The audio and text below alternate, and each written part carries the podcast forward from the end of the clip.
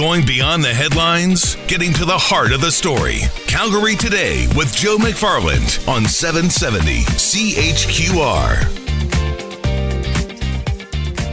Definitely, I want to hear from you. 403-974-8255. And I know it's still it's it's raw and it's it's uh, to the point where I sometimes think, why should I be going through anything?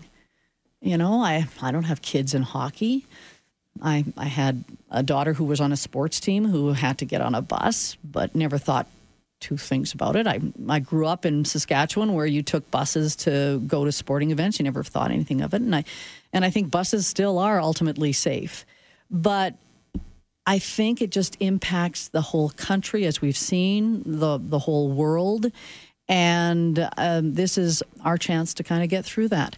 But Sarah Walker is going to help me. She's the executive director, Hospice Calgary. And Sarah had developed a child and youth programs when she was a grief counselor uh, with Hospice Calgary at the Rosedale Hospice. Sarah, thanks so much for joining us. Hi, Angela. Thank you for having me this afternoon. Oh, so many things are going through my mind, but I can only imagine they pale in comparison to what the families in Humboldt are dealing with right now. Can you even verbalize uh, what they must be dealing with right now, especially it being so new that they have found out that they've lost their child? You know, I, uh, I, I, guess, I guess the short answer to that is uh, it's probably different for each one of them. Mm. You know, I, I think the commonalities of of grief in this type of situation are, you know, the intense shock and the, um, you know, the overwhelming need for information and the confusion around trying to find information, which we certainly have seen um, play out mm. uh, in the media as well. And and it's sometimes even more complicated, or I think always more complicated, because we have so much information, but we don't you know, it's not always helpful mm-hmm. information mm-hmm. that, that's coming through.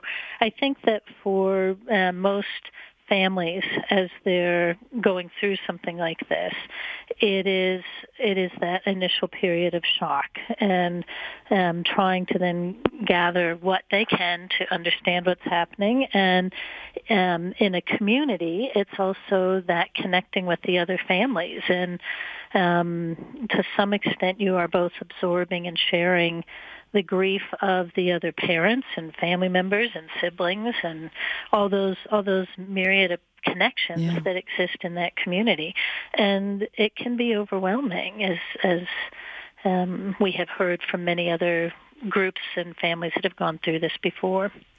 As a grief counselor, and, and, and you're accurate in saying probably everyone responds to it differently, but as a grief counselor, is it important for them to have some room, or I, I feel, Sarah, you're going to say the same answer, Ange. It's it's so different, but because I, I wonder if so much has to be uh, just understood, as you say, right away. You're dealing with shock. You're you're finding out, especially with such a tragedy. This wasn't uh, just a couple of people. Fifteen people were killed. So, is there the need for a bit of space before people even start offering condolences and help? You know, so much of this depends on your relationship with with the family um, or the individual in question. You know, if if you my understanding of this situation is that many of the people involved, first of all, had to get to the community. Mm-hmm. They weren't, you know, they didn't live nearby. So, you know, you even think about the logistics of this it's not it's not similar to, I mean, while the grief may be similar, the reality is very different than a family member who is at home and a police comes to the door and there's been an accident in the local community. Right. This this involved the need for families, uh, you know, to get a lot of information very quickly and to, you know, to really go through and problem solve and get where they needed to be. And so that's at that stage, you know, it is really not about having space or not having space. It's about trying to, um, you know, trying to get sorted out exactly yeah. what needs to be sorted out. And then I think as this all unfolds for people, um, I think that's where the unique family dynamics come into play and where your relationship with, with people come into play. I mean, all of us have different uh, levels of of need in terms of wanting to connect and share our experience or being maybe a little bit more private in that. Um, and I don't think that um, you know at the end of the day, in the, in the longer run, that will be true as well for these families. But in the immediate piece, uh, the families will be um, a part of a more public mourning process, yeah. which which can uh, be very very um, therapeutic, I guess might be the word. You know, there can be a lot of healing that can come from being together with a group of people who are all um, grieving a similar set of circumstances. And then there can also be a lot of um, oh, I don't know, maybe a, a, lot of feeling alone in the midst of all those people, right? Yeah. Well, and I wonder if sometimes it's such a distraction as well, because especially even as I watched the vigil last night, and mm-hmm. ultimately there's going to be, I'm, I'm sure there's going to be a m- large memorial, there'll be individual funerals, because watching it as a mom, I was thinking, yes, um, it would be tragic to lose my son or daughter uh, in this way, but I still want to be able to have our own family struggle with this as well. So, uh, and and maybe that would be different for everyone. They they'd rather make sure that there's this large funeral. So it, it really is such an mm-hmm. individual mm-hmm. thing, isn't it? Yeah, and, and I think what you've said is bang on, Angela. I think uh, maybe it's not an either or, right? In this kind of situation, you have a public mourning that does exist, and it exists in that community in a very real, uh, real and tactile mm-hmm. way. But, you know, it's obviously existing nationally as um, people's thoughts and sentiments and comments and experiences are all coming back in to provide kind of their piece of, of this story. But then you also have, in addition to the public mourning, you have that private grief. And, you know, the private grief part is happening right now um, and it will extend into the future. I mean, this is a very long haul for these yeah. families. And when I think about how can we, when I think about what families have shared with us over the years at Hospice Calgary around what has helped them, you know, they often talk about how everybody is there at the beginning. People are are mm. you know coming around, they're checking in, they are expecting that they're going to be grieving and upset and then it begins to dwindle off. You know, we have a short uh, attention span sometimes to understanding how long and challenging and difficult this kind of grief can be. And um, you know, the when you think about how can you support these families, yes, it's the immediate things around do you have younger siblings at home who need babysitting yeah. so that you can be where you need to be or do you need meals or some of those things. But it's also that long-term piece of, you know, will you be there three, four, five years for this family who, you know, may need at Christmas time uh, to sit and cry and tell you how they really miss this experience. Or the sibling who you know maybe now is 12 years old and in 5 years is going to be the same age as the their older brother who mm. died. And we'll need to maybe talk about that. Or you know it's it's a, it's a long haul. And and actually, uh, interesting that you pointed that out because talking with one of the survivors of the Swift Current Broncos tragedy, he said, you know, back in 86, they didn't realize how you needed resources much beyond just the initial tragedy. So that's speaking to that as well. I want to take a break here, Sarah, because as you said, you'll want to sit down so that they can tell you, because that's the other big question is uh, what do we say in these situations? And the fact is, we've got a lot of young young men who survived this and the whole question of why me and why did I mm-hmm. survive. I want to put you on hold. We'll take a break here. Sarah Walker, Executive Director, Hospice Calgary, just uh, talking about the challenges that the immediate victims' families are going to be going through. But you talk about a bigger family. Uh, so many of those kids, they had billeted families. And that was another extended family for them. 403 974 8255. I definitely want to open up the conversation as well at 3:30. So if you want to text or call, we'll do that as well. Let's take a break here on Calgary Today.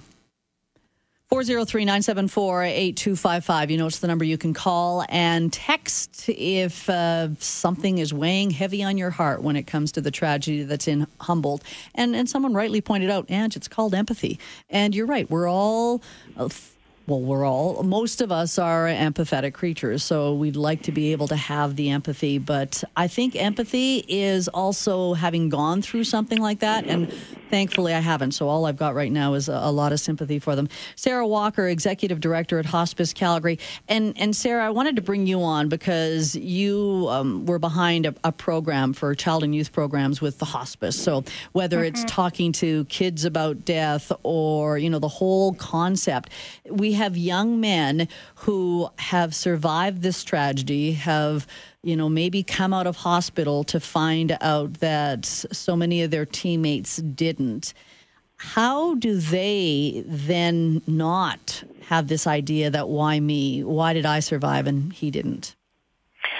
Well, I think many of the many of the young men will think about that. Um, and I think many of the parents and siblings will think about that. Why my son? Why my brother? I think that's a that's a very normal and a very human thing to go through. Ultimately, it doesn't it doesn't help you resolve mm-hmm. your grief in any in any major way, but I think it's just a part of how we how we think about things. And you know, um, again, there's a lot of different uh, variables that play into that, like what your relationship was to the other people, your your personality. Do you come from a particular belief system where, you know, some people have a belief system that's focused more on well, why why not you? You know, why why wouldn't it be mm-hmm. your family as opposed to another? It um, plays into kind of your your family's um, beliefs and how they've handled uh, grief and loss over the years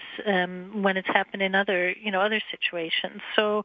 I, you know, I think for the young men coming out of this now, um, you know, initially they are going to need to just uh, uh, probably be together a fair amount and, um, uh, you know, replay the experience uh, probably a fair amount in terms of the the trauma of what they've gone through because it's it's not just the grief and bereavement piece, but there's a real trauma aspect of having survived, you know, that kind of a violent accident, right? Mm-hmm. So there's a there's a, a lot that um, you know a lot that will be coming for these young young men as they go through the the weeks and months and uh, years ahead.